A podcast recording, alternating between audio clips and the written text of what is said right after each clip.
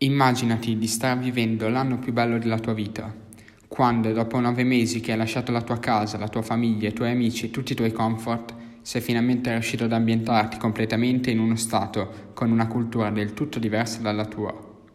E proprio quando ti senti davvero bene e sei pronto a goderti va- le vacanze di fine scuola, ecco che arrivano le cattive notizie.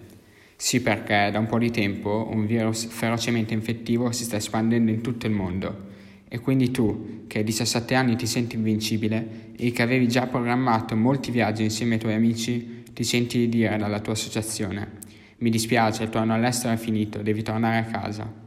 Casa? Ma la Thailandia è la mia casa.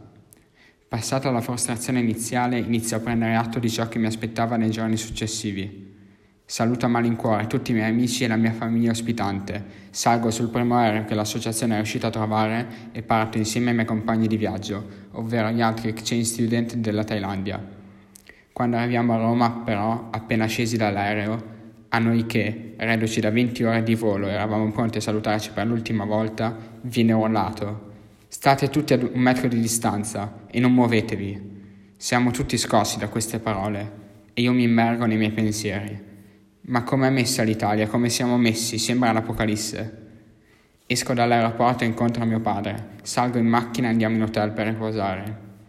Poi la mattina dopo partiamo e nel tragitto Roma-Guastalla incontriamo circa una ventina di macchine. Arrivato a casa vedo mia mamma, ma sono ancora chiuso nei miei pensieri. E oggi, a quasi un mese dal mio rimpatrio, non riesco ancora a capacitarmi della situazione attuale, perché capiamo che una cosa è davvero importante solo quando la perdiamo e noi, per colpa di un virus, abbiamo perso la libertà.